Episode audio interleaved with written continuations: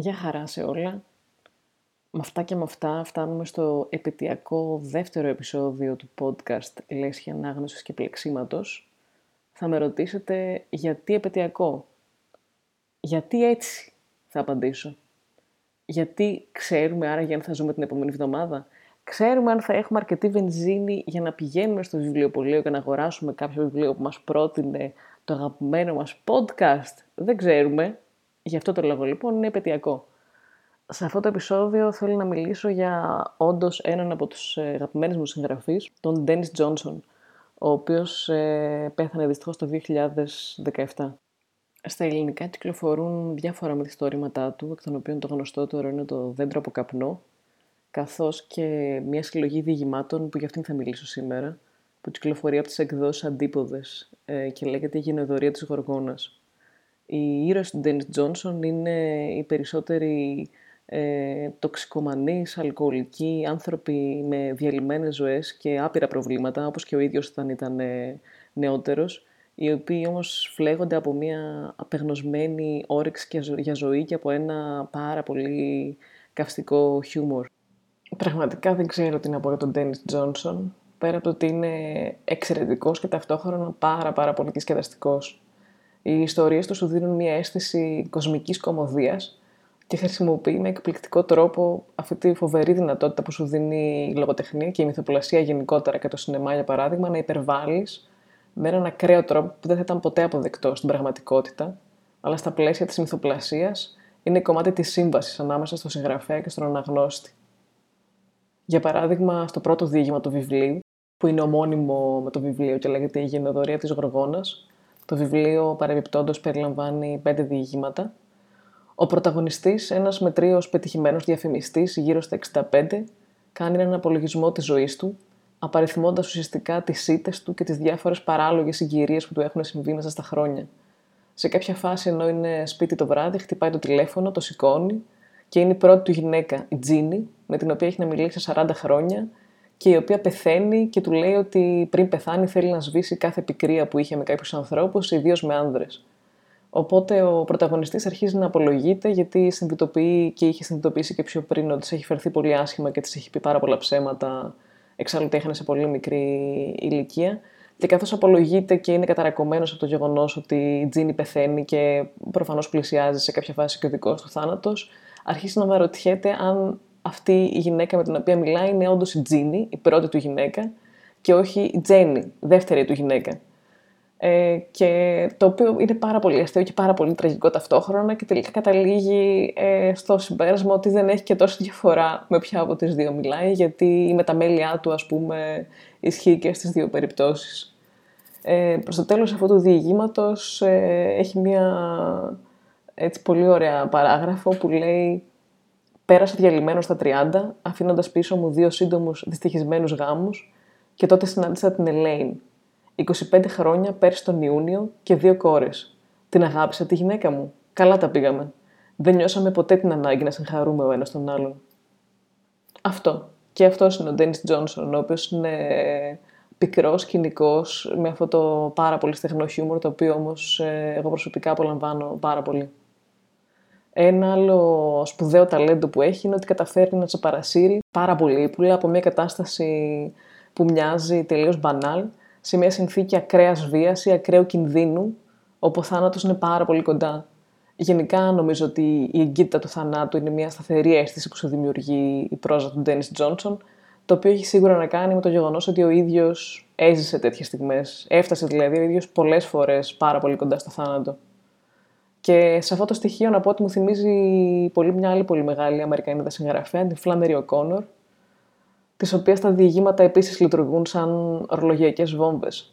Διαβάστε για παράδειγμα το «Σπάνιο να συναντήσεις καλό άνθρωπο», για το οποίο δεν μπορώ να σχολιάσω τίποτα παραπάνω, γιατί θα το καταστρέψω, ας πούμε, ένα διήγημα 13 σελίδων ε, και κάθε, κάθε, κάθε σελίδα και κάθε πρόταση είναι πιο δυνατή από την προηγούμενη. Οπότε δεν μπορώ να πω τίποτα, μπορώ μόνο να προτείνω να το διαβάσετε. Και η Φλάμερη Οκόνορ και ο Ντένις Τζόνσον διαθέτουν αυτό το σπάνιο ταλέντο να γράφουν προτάσεις που σου καρφώνονται στο μυαλό. Όχι γιατί είναι ιδιαίτερα πρωτότυπες ή φοβερά φιλοσοφημένες ή σου αποκαλύπτουν μια καινούργια οπτική σε κάτι που δεν είχες σκεφτεί. όσο γιατί εκφράζουν με τεράστια σαφήνεια ένα συνέστημα ή μια αίσθηση ζωής που την είχες στο παρελθόν και εσύ η ίδια, αλλά δεν είχες ποτέ βρει τον κατάλληλο συνδυασμό λέξεων για να την εκφράσεις με αυτή την καθαρότητα. Ε, για παράδειγμα, στο δεύτερο διήγημα του βιβλίου, που λέγεται Αστροφεγγιά στο Άινταχο, ε, ο πρωταγωνιστής είναι ο Μάρκ Κασάντρα, ένας αλκοολικός, ο οποίος βρίσκεται σε ένα κέντρο αποτοξίνωσης και αρχίζει να γράφει γράμματα, καταρχάς ε, στην οικογένειά του, στα αδέρφια του, στη μητέρα του, στον πατέρα του και μετά ε, ως σαν παρενέργεια κάποιων φαρμάκων που παίρνει αρχίζει να βλέπει οράματα με τον Πάπα και με τον Διάβολο. Οπότε αρχίζει να γράφει γράμματα και σε αυτούς. Γράφει σε ένα γράμμα στον Πάπα. Αγαπητέ Πάπα Ιωάννη Παύλε, έχεις όντως δύο ονόματα ή το Παύλος είναι το επώνυμό σου. Σαν να λέμε σε φωνάζουν κύριε Παύλε. Τι φαγητό σου δίνουν να είσαι Πάπας; Έλα καμιά φορά από εδώ να δεις τι τρώμε. Για μεσημεριανό μας δίνουν ένα ζαχαρωτό και ένα κόκο καφέ. Είναι μια μάντρα αυτοκινήτων για ανθρώπους που έχουν τρακάρει την ψυχή τους. λένε κέντρο αποτοξίνωσης αστροφεγγιά στη Γιούκα της Καλιφόρνιας, στη λεωφόρο Άινταχο. Μα τι διάλογο μου συμβαίνει, δεν πρόκειται να στείλω γράμμα στον Πάπα. Και λίγο αργότερα στέλνει επίσης ένα γράμμα στον Σατανά και του γράφει Αγαπητέ Σατανά, νομίζεις ότι δεν σε αναγνώρισα εκείνη τη φορά; Ήταν έξω από τον μπαρ του Χάρολτ στο κέντρο πριν από πέντε λεπτά. Βγήκα στο δρόμο μόλις τελείωσε το happy hour, ακριβώς τη στιγμή που βασίλευε ο ήλιος. Και να τον, ένας τύπος αραγμένος στον τοίχο σε ένα στενάκι, με το γόνατο λυγισμένο και το πόδι να κουμπάει στον τοίχο όπως κάναμε παλιά, όταν το παίζαμε σκληρά αγοράκια. Τι θες, του είπα. Όλη σε ζωή είναι ήδη δική μου, είπε. Τι σημασία έχει λοιπόν τι θέλω. Είπα, είσαι απεσταλμένος του Θεού. Κάτι χειρότερο, είπε. Είπα, τι μπορεί να είναι χειρότερο από έναν απεσταλμένο του Θεού το οποίο είναι μια πολύ μεγάλη αλήθεια. Αγαπημένο μου διήγημα του βιβλίου όμως είναι το τελευταίο, με τίτλο Doppelganger Poltergeist, στο οποίο ο πρωταγωνιστής που είναι ένας ε, καθηγητής δημιουργικής γραφής στο Πανεπιστήμιο Κολούμπια συναντάει σε κάποια φάση ε, στη διάρκεια της διδασκαλίας έναν φοιτητή του, τον οποίο θεωρεί τον πιο πρικισμένο ποιητή της γενιάς του και πολύ καλύτερο από τον ίδιο ε, σιγά σιγά αρχίζει να κάνει παρέα μαζί του και τον γνωρίζει λίγο καλύτερα και ο νεαρός αυτός ποιητής το αποκαλύπτει το βασικό έργο της ζωής του, το οποίο θεωρεί πολύ πιο σημαντικό από το ποιητικό του έργο, που είναι η αποκάλυψη της συνωμοσίας γύρω από τον θάνατο του Έλβης. Αυτός πιστεύει δηλαδή ότι ο Έλβης Πρίσλι, που είχε ζήσει στην έπαυλη Graceland για σχεδόν 20 χρόνια, δεν ήταν ο Έλβης Πρίσλι, αλλά ότι σε κάποια φάση ο σατανικός μάνατζερ του συνταγματάρχης Tom Parker είχε οργανώσει την εξαφάνισή του, τη δολοφονία και τον προμελετημένο φόνο του ε, αυθεντικού Elvis Presley και τον είχε αντικαταστήσει από τον δίδυμο αδερφό του, τον Jesse Garon Presley, που όλοι πίστευαν ότι είχε γεννηθεί νεκρός, αλλά εκείνος ζούσε όλο αυτόν τον καιρό στο Memphis με τη θετή μητέρα του, Sarah Jane Restle, τη διαβολική μέα που τον έκλεψε τη νύχτα που γεννήθηκε. Οπότε αυτός ο νεαρός ποιητής ε, που ο πρωταγωνιστής μας εξακολουθεί να έχει σχέση μαζί του στη διάρκεια των χρόνων ε, ζει μια ολόκληρη ζωή με αυτή την αιμονή και προσπαθεί να συγκεντρώσει την ντοκουμέντα για να αποδείξει την αλήθεια αυτού του σενάριου και το γεγονός ότι ο πραγματικός Elvis Presley αντικαταστάθηκε από έναν ε, Quisling Presley από ένα σημείο και μετά.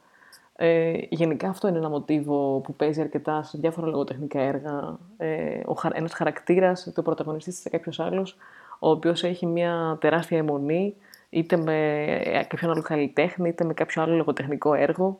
Θα αναφέρω δύο πολύ αγαπημένα μου βιβλία που κινούνται με τον ίδιο τρόπο. Το ένα είναι «Η Άγαρη Detective» του Ρομπέρτο Μπολάνιο, στο οποίο ε, δύο ποιητές, ο Αρτούρο Μπελάνο και ο Ουλίσες Λίμα, ε, αναζητούν την Τσεζάρεα την Αχέρο, που είναι μια Μεξικανίδα ποιήτρια της δεκαετίας του 20, η οποία σε κάποια φάση χάθηκε και αυτοί αναζητούν τις ρίζες της και το έργο της και καταλήγουν σε διάφορες περιπέτειες με αυστριακούς νοναζί, συνταξίουχους σταυρομάχους, πόρνες, ποιητές, κατεστραμμένους εκδότες. Το δεύτερο βιβλίο είναι το «Πόλεμος και πόλεμος» του Λάσλο Κρασναχορκάη, που έχει συνεργαστεί πολλές φορές και με τον Μπελατάρο σεναριογράφος, για το οποίο όμως δεν θέλω να πω περισσότερα πράγματα σε αυτό το επεισόδιο, με την ελπίδα ίσως να ασχοληθώ με αυτό το βιβλίο σε κάποιο άλλο επεισόδιο αυτού του ε, podcast. Ε, τέλος να πω κάποια ανεκδοτολογικά στοιχεία για τον ε, Dennis Johnson. Το πρώτο είναι ότι Ε, σπούδασε στο Πανεπιστήμιο της Άιωβα, στο οποίο δίδασκε ο μεγάλος, θα πω, μέτρη των... της φόρμας, του διηγήματος, του short story, ο Raymond Carver. Ε, οπότε δεν είναι καθόλου τυχαία αυτή η σύνδεση μεταξύ των δύο. Το δεύτερο ανεκδοτολογικό στοιχείο είναι ότι η πρώτη του συλλογή διηγημάτων, το Jesus Son, έχει, γίνει, έχει μεταφερθεί στην κινηματογράφο σε μια ταινία που, όπου πρωταγωνιστεί ο Jack Black και παίζει ένα πολύ μικρό ρόλο και ο ίδιος ο Dennis Johnson. Παίζει συγκεκριμένα τον χαρακτήρα που λέγεται Terence Weber, που είναι ένας τύπος που μπαίνει στο νοσοκομείο έχοντας ένα μαχαίρι καρφωμένο στο μάτι του και υποστηρίζοντας ότι το, το έχει κάνει αυτό η γυναίκα του, αλλά πάρα πολύ ψύχρεμος καθ' όλη τη διάρκεια όλης αυτής της διαδικασίας. Το τρίτο και κάπως μακάβριο στοιχείο είναι ότι το, η συλλογή αυτή διηγημάτων δημοσιεύτηκε μια εβδομάδα μετά τον θάνατο του ίδιου του Τζόνσον, ο οποίος πέθανε από καρκίνο του ύπατος, πράγμα που φαντάζομαι ότι γνώριζε εδώ και καιρό και ως ε, αλκοολικός για χρόνια ήταν κάτι που περίμενε. Και σε ένα από τα διηγήματα της συλλογής το λέει σχεδόν προφητικά και ρητά γράφει «Καταλαβαίνετε προφανώς ότι την ώρα που τα γράφω αυτά δεν έχω πεθάνει. Μπορεί όμως να έχω μέχρι να τα διαβάσετε». Αυτά λοιπόν είχα να πω για τον Ντένις Τζόνσον, ε, έναν από τους αγαπημένους μου διηγηματογράφους. Και σας αφήνω παραφράζοντας κάποια από τα λόγια του, αυτό το απόγευμα που κυλάει ακριβώς όπως κάθε άλλο απόγευμα, δηλαδή αποκαλύπτοντας σταδιακά ότι στην πραγματικότητα πρόκειται για μία κόλαση χωρίς τέλος.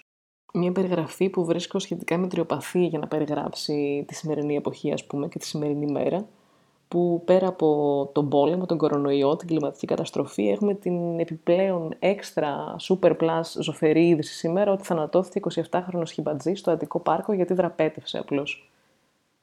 Δεν ξέρω τι να πω. Θα ήταν καλό σε κάποια φάση η ανθρωπότητα να κάνει μια παύση και να αναλογιστεί κάποια πράγματα και να έχει μια στιγμή διαύγειας ενδεχομένως.